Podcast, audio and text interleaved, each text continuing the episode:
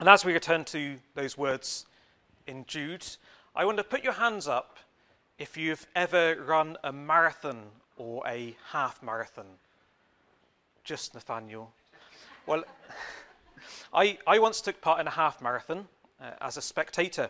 Um, but I, I have this, this kind of fear because where I am in Bridgend, uh, there are a few pastors that I meet with regularly, and quite a few of them are very serious marathon runners. That they run like to run half marathons. And when I met with them recently, they were talking about these half marathons that they were planning to run. And I have this fear that one day I'm going to end up giving in to the peer pressure, and I'll find myself on the starting line uh, at the Cardiff Half Marathon with the 13.1 miles stretching out in front of me and having this sudden panic and realization and thinking, well, how am I going to get, get to the end of this? how am I going to get to the end of this marathon? And I wonder if you sometimes feel like that about the Christian life, about running the race of the Christian life, about keeping going, about persevering in following Jesus. If you ever wonder, how am I going to keep going and how am I going to get to the end? Those of you who are children, you've potentially got 80 or more years of following Jesus ahead of you. That's a long time. How are you going to keep going? How are you going to keep going to the end? Those of you who are older, some of you here may have been running the race of the Christian life for longer than I've been alive. You've been running for a long time. And maybe sometimes you just feel really worn out and really weary and a bit discouraged. And for all of us, we're aware of the pressures that there are around us the changes that we see in our society. And we're very aware, all of us, of the sin in our hearts and the weaknesses we all have. How are we going to keep going? And how are we going to get to the end? The short answer that Jude gives us is God. That's how we're going to keep going. That's how we'll get to the end God. The slightly longer answer that he gives us is that it's the God who's able to keep us from stumbling and to present us blameless before the presence of his glory with great joy. That's what I want us to see this evening how this God is able to keep us going and how we're able to keep going as we look to him. And our focus will be on those last two verses of Jude, where we get told about two things that God is able to do you may have noticed that as I was reading, and as Nathaniel read it earlier, that God is able to keep us from stumbling, and then He's able to present us blameless before the presence of His glory with great joy. And we're going to look at those two things and think about how they encourage us to keep going, to keep running, to keep persevering, even when we may feel weary and worn out and even discouraged even when we're aware of the pressures around us. And we'll think about it in terms of two questions that we can ask as we think about this image of the Christian life as like a long race that we're running. Two questions. What is God doing during the race? While we're running the race, what is God doing? And then a second question what has He prepared for us at the finishing line? When we get to the finishing line, what has He prepared for us? That's where we're going this evening. We'll start with that first question What is God doing during the race? As we run this race of the Christian life, what is God doing? And we can start by zooming out from those final two verses and think about the letter as a whole. Because I imagine as I read it earlier on, you probably thought, well, Adam, you've chosen a really cheerful passage for this evening. Uh, you probably didn't think that. You probably think this feels like quite a heavy passage to hear. And it's quite a, a heavy passage to read as well. And there's lots in it which um, is, is quite difficult and challenging and feels very heavy. A lot of the letter is a bit like a giant sign at the end, at the side of the, the racetrack saying, warning, danger, or like those huge signs you get at the sign, side of the motorway, danger ahead, warning. In verse 3, Jude says that this wasn't the letter he wanted to write, and this wasn't the letter he was originally planning to write, but something has happened that's meant that he needed to write this particular letter to appeal to them to contend for the faith that was once for all delivered to the saints. And what's happened to make him write this particular letter that we may have found difficult to listen to is what's mentioned in verse 4 that there are people who have crept in unnoticed, who've crept in unnoticed to the church, and they're people who are perverting the grace of God and who are denying our only Master and Lord Jesus Christ. And as they've crept in, they're causing trouble and danger. And then Jude points out some key moments in Bible history. And the Bible is quite a long book, and there are lots of key moments in Bible history he could have chosen, but all of the moments he chose are moments of judgment. Look down from verse 5. We begin with the Lord saving his people out of Egypt, but the focus is on the fact that afterwards he destroyed those who did not believe. Then in verse 6, we get the angels who have been kept in eternal chains under gloomy darkness until the judgment of the great day. And then we get Sodom and Gomorrah who are destroyed and serve as an example by undergoing a punishment of eternal fire.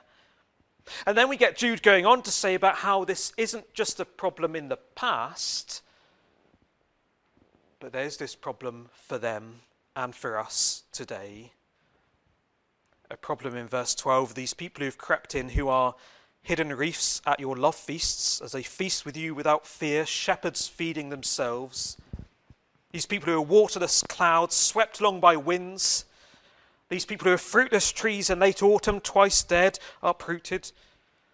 Wild waves of the sea casting up the foam of their own shame. Wandering stars for whom the gloom of utter darkness has been reserved forever. It all seems a bit bleak, doesn't it? Not a cheerful passage to read. It all seems a bit bleak. And into that bleakness and that gloom, we get some instructions in verse 20. You, beloved, building yourselves up in your most holy faith, praying in the Holy Spirit, keep yourselves in the love of God, waiting for the mercy of our Lord Jesus Christ that leads to eternal life.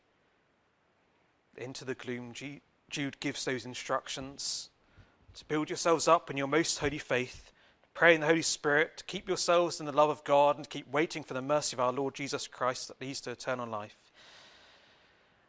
and you look around at all of the bleakness and the gloom that Jude's described, and you look at the course that lies ahead of us, you can think, really?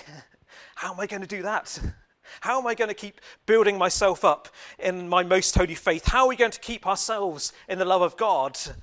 When the course that lies ahead is so long and so dangerous, when all of this darkness is all around us, when there's all of this bleakness and all of this gloom, how are we going to keep going? And how are we going to get to the end? And I think that's why Jude, carried along by the Holy Spirit, ends this letter in the way he does.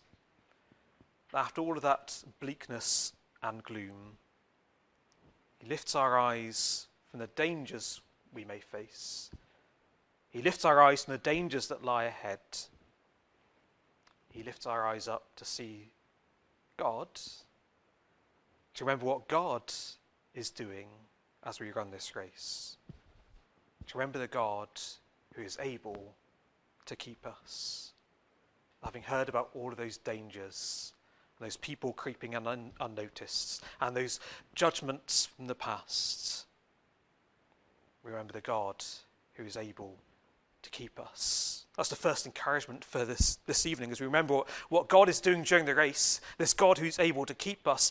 And the reason it's an encouragement, it's not just that God is able to keep his people, but this is something that he actually does. He's not just able to do it, he does keep his people.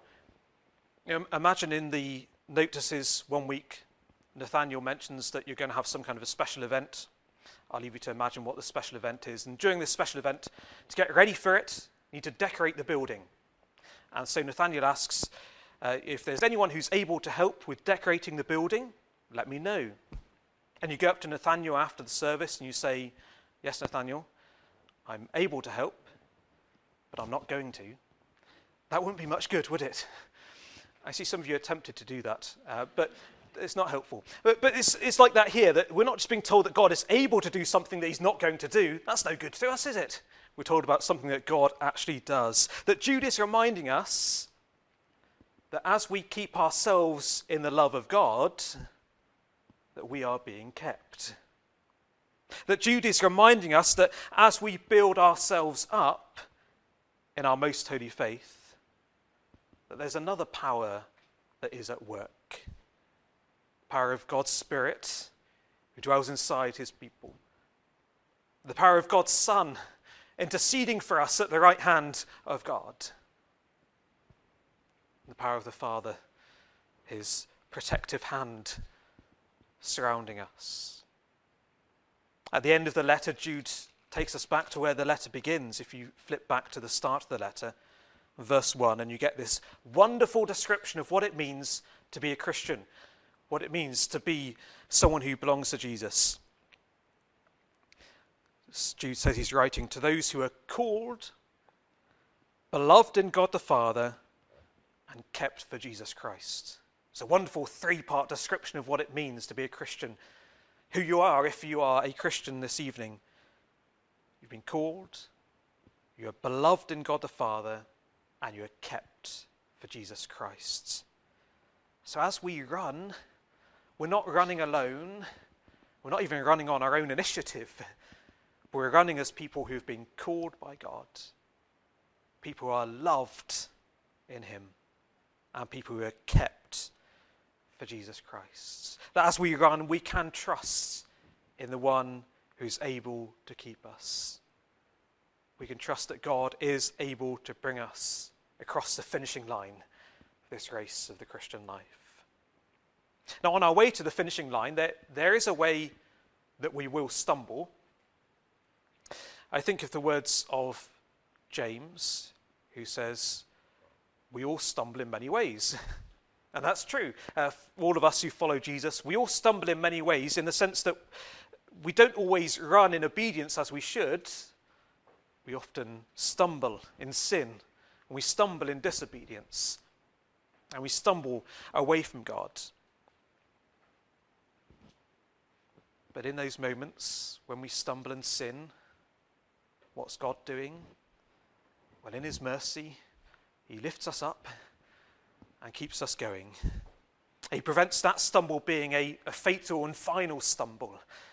I think that's what Jude is talking about when he says that God is able to keep us from stumbling. Ultimately, he will keep us to the end, to that finishing line. And getting to that finishing line, even with God at work, getting to the finishing line won't be easy.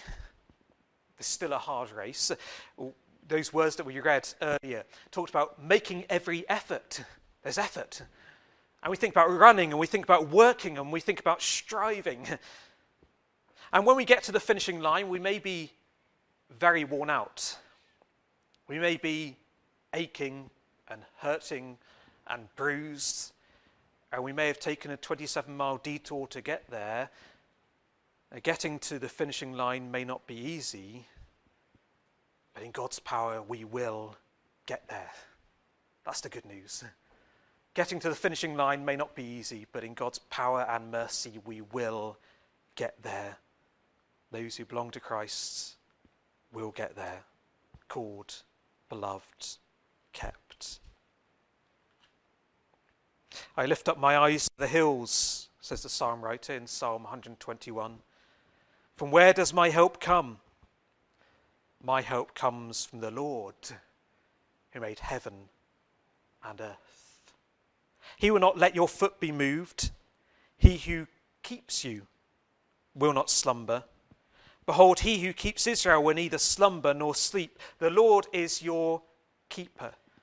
The Lord is your shade on your right hand. The sun shall not strike you by day, nor the moon by night. The Lord will keep you from all evil. He will keep your life. The Lord will keep your going out and your coming in from this time forth and forevermore. That's what the Lord is doing as we run this race. The Lord is our keeper from from this time forth and forevermore. And as we run, we can keep looking to Him, the God who is able to keep us from this time forth and forevermore. And that word forevermore leads us to the, the second question that we can ask this evening. Not just what, what is God doing now during the race, but what is it that He's prepared for us at the finishing line? When we get to the end, what is it that He has prepared for us, that He has in store for us? As some of you know, because I mentioned it this morning, I've got two young children, Abby turning five tomorrow and Reuben turning eight soon. And they're at that age where at the moment we get lots of invites to children's birthday parties. And in Bridgend, children's birthday parties only ever take place in one of two places. They either happen at Soft Landings, which is a soft play centre, or at Wiggly's Fun Farm, which is a, a farm but with, with extra fun bits. It's the only two places that primary school aged kids' parties happen. And they're both great places, but there are only so many Saturdays you want to spend there as adults, surrounded by lots of uh, screaming children. Uh, so, so, please pray for us. Uh, but as we think uh, about the celebration that God has in store for his people, it's a celebration that really is worth getting excited about. It's not yet another invite to Wiggly's Fun Farm. This is something really exciting, something to get excited about. And we could imagine the invitation coming through with the details on it that Jude gives us. Where is this celebration going to take place? Jude tells us in verse 24 in the presence of God, in the presence of his glory, before his full majesty and splendor and greatness. That's where. And what's going to happen at this celebration? Well, he says that there's going to be great joy, which is something of an understatement, as we'll see, but there will be great joy. And who's going to be there? Who is it that's invited to this great celebration? Well, we're told it will be blameless people. And this evening, it should amaze us that that will include people like me and people like you. It should amaze us this evening that we could be counted among the blameless people, that Jesus would put this invite into our hands. Us, blameless, faultless before the presence of his glory. I think back to the end of last year when my wife did jury duty. I don't know if any of you have done jury duty, uh, but when you go there, you, if you get called to a trial, you have to work out with these other people about whether someone is to blame for a crime that they've been accused of. Now imagine you appeared before a jury, and this jury had access to a lot of evidence. In fact, they had a complete record of everything you've ever done everything you've ever said, a transcript of everything you've ever thought. I wonder what they would make of that evidence. The Bible says we don't need to imagine because there is a perfect judge, God, who does know everything that I've ever done and everything I've ever said and everything I've ever thought and all of my, my motivations and attitudes and priorities. He knows all of the blemishes on my moral record. He knows all of the sins that I'm guilty of. He knows all the ways that I've fallen short of His glory in my thoughts in my attitudes, in my priorities, in my failure to love Him and my failure to love other people. He knows all of that for all of us. So when we appear before the presence of His glory, how can we claim to be blameless? The Bible says we deserve to be condemned. And condemned to what Jude describes as the gloom of utter darkness, one of the heaviest, most difficult phrases in the whole of the letter. It's what we deserve for our sin. to be condemned to the gloom of utter darkness. For our long record of crimes against God, the gloom of utter darkness. But Jude says, and God says to us through Jude, that He is able to present us blameless, faultless, spotless. How? Well, through Jesus Christ, our Lord. let me just take you to one passage that shows us how sinners like us who deserve darkness can instead be presented blameless in God's sight. We'll just flip back a few pages in the Bible uh, to 1 Peter. And when we get to 1 Peter, if you look at chapter 1 and from verse 18, and talking about what God has done in his Son, in Jesus. And these are wonderful words where Peter says uh, that we were ransomed from the futile ways inherited from your forefathers, not with perishable things such as silver or gold, but with the precious blood of Christ, like that of a lamb without blemish or spot. I'll read that again. You're ransomed from the futile ways inherited from your forefathers, not with perishable things such as silver or gold, but with the precious blood of Christ, like that of a lamb without blemish or spot those words without blemish or spot, they're words you find used in the Old Testament and the, the sacrifices that were brought. You read through Leviticus, you see these kind of words come up that the animals that were brought had to be without blemish. And it was, as these animals were offered, it was like they were an innocent sacrifice being offered in the place of guilty people. And Peter is saying that's what we see in Jesus offering himself as a sacrifice to God for our sin. That Jesus, as God's Son, come in the flesh, that he's blameless, faultless, perfect, innocent. He never did anything wrong in his life on this earth. He never said or thought anything wrong. He always walked in perfect obedience to his Father in heaven, showed perfect love to everyone around him all the time.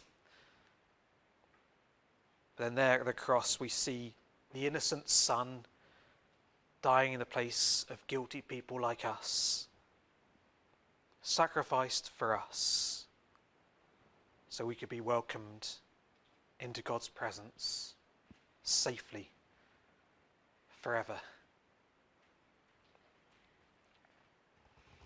When we come and trust in Jesus, can find that He has taken the blame for us. He's taken the blame for our sin in our place. So we can have our sin washed away, all of it. And we can be covered with His perfection, His righteousness, His blamelessness. So then, when we get to the finishing line, what will we see there? We'll see people who deserve the gloom of utter darkness, instead standing before him blameless, enjoying his presence forever. No wonder Jude says there'll be great joy there. This is a reason for great joy that people who deserve the gloom of utter darkness will instead stand blameless before his presence with this great joy, and nothing, nothing will be able to disrupt that joy. Because as we're brought into the presence of God and His glory on that day at the finishing line, we see an end to all sin,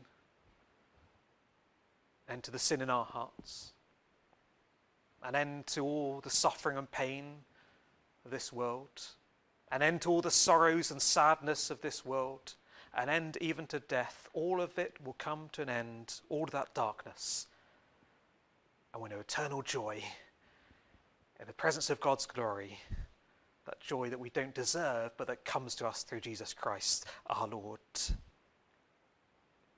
That's what God has prepared for his people at the end of the race of this life, at the finishing line. That's what God invites us to through his word And if you're here this evening or you're joining online and you haven't RSVP'd to this invitation, it's not too late.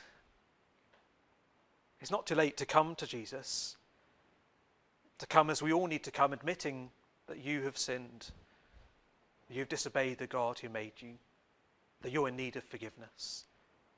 And to come to Jesus asking that He would give you forgiveness, He would forgive your sin, wash that sin away, give you new life with God, and He would work in you to keep you going through this life and to keep you to that eternal celebration.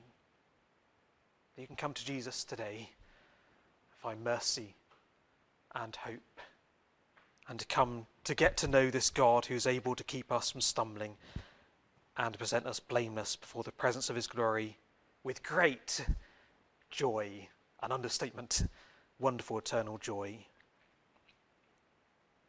We come back to that question I asked at the beginning how, how will we keep going? How will we get to the end? I was thinking on the car, th- thinking in the car on the way here. I was thinking about one of the first funerals I did when I became pastor of Litchard Mission. It was a funeral for a church member called Yvonne. And Yvonne had been connected with Litchard Mission since the church was founded in 1938. She used to play in the foundations of the building while it was being built when she was a little girl. And she'd had this connection over all those years and all those decades. But when I knew her, it was the final years of her life.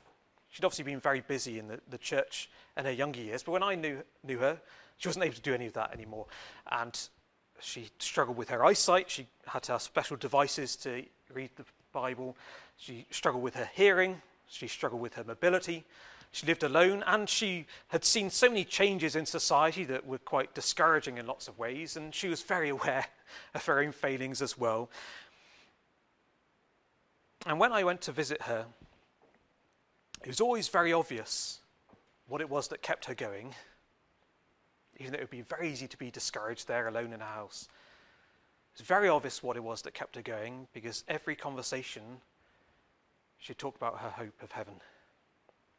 She talked about her hope of glory, eternal glory in Jesus.